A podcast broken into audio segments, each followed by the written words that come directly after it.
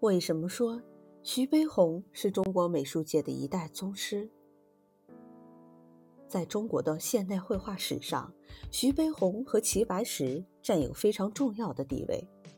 他们的影响之大，地位之高，是同期其他画家所不能比拟的。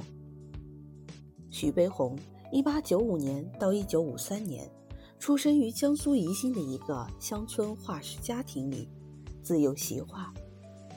解放后，他被任命为中央美术学院院长。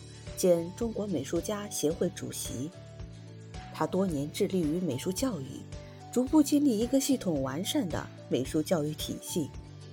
作为一代宗师，徐悲鸿当之无愧。徐悲鸿是杰出的美术教育家，也是杰出的画家。他一生绘制了大量的作品。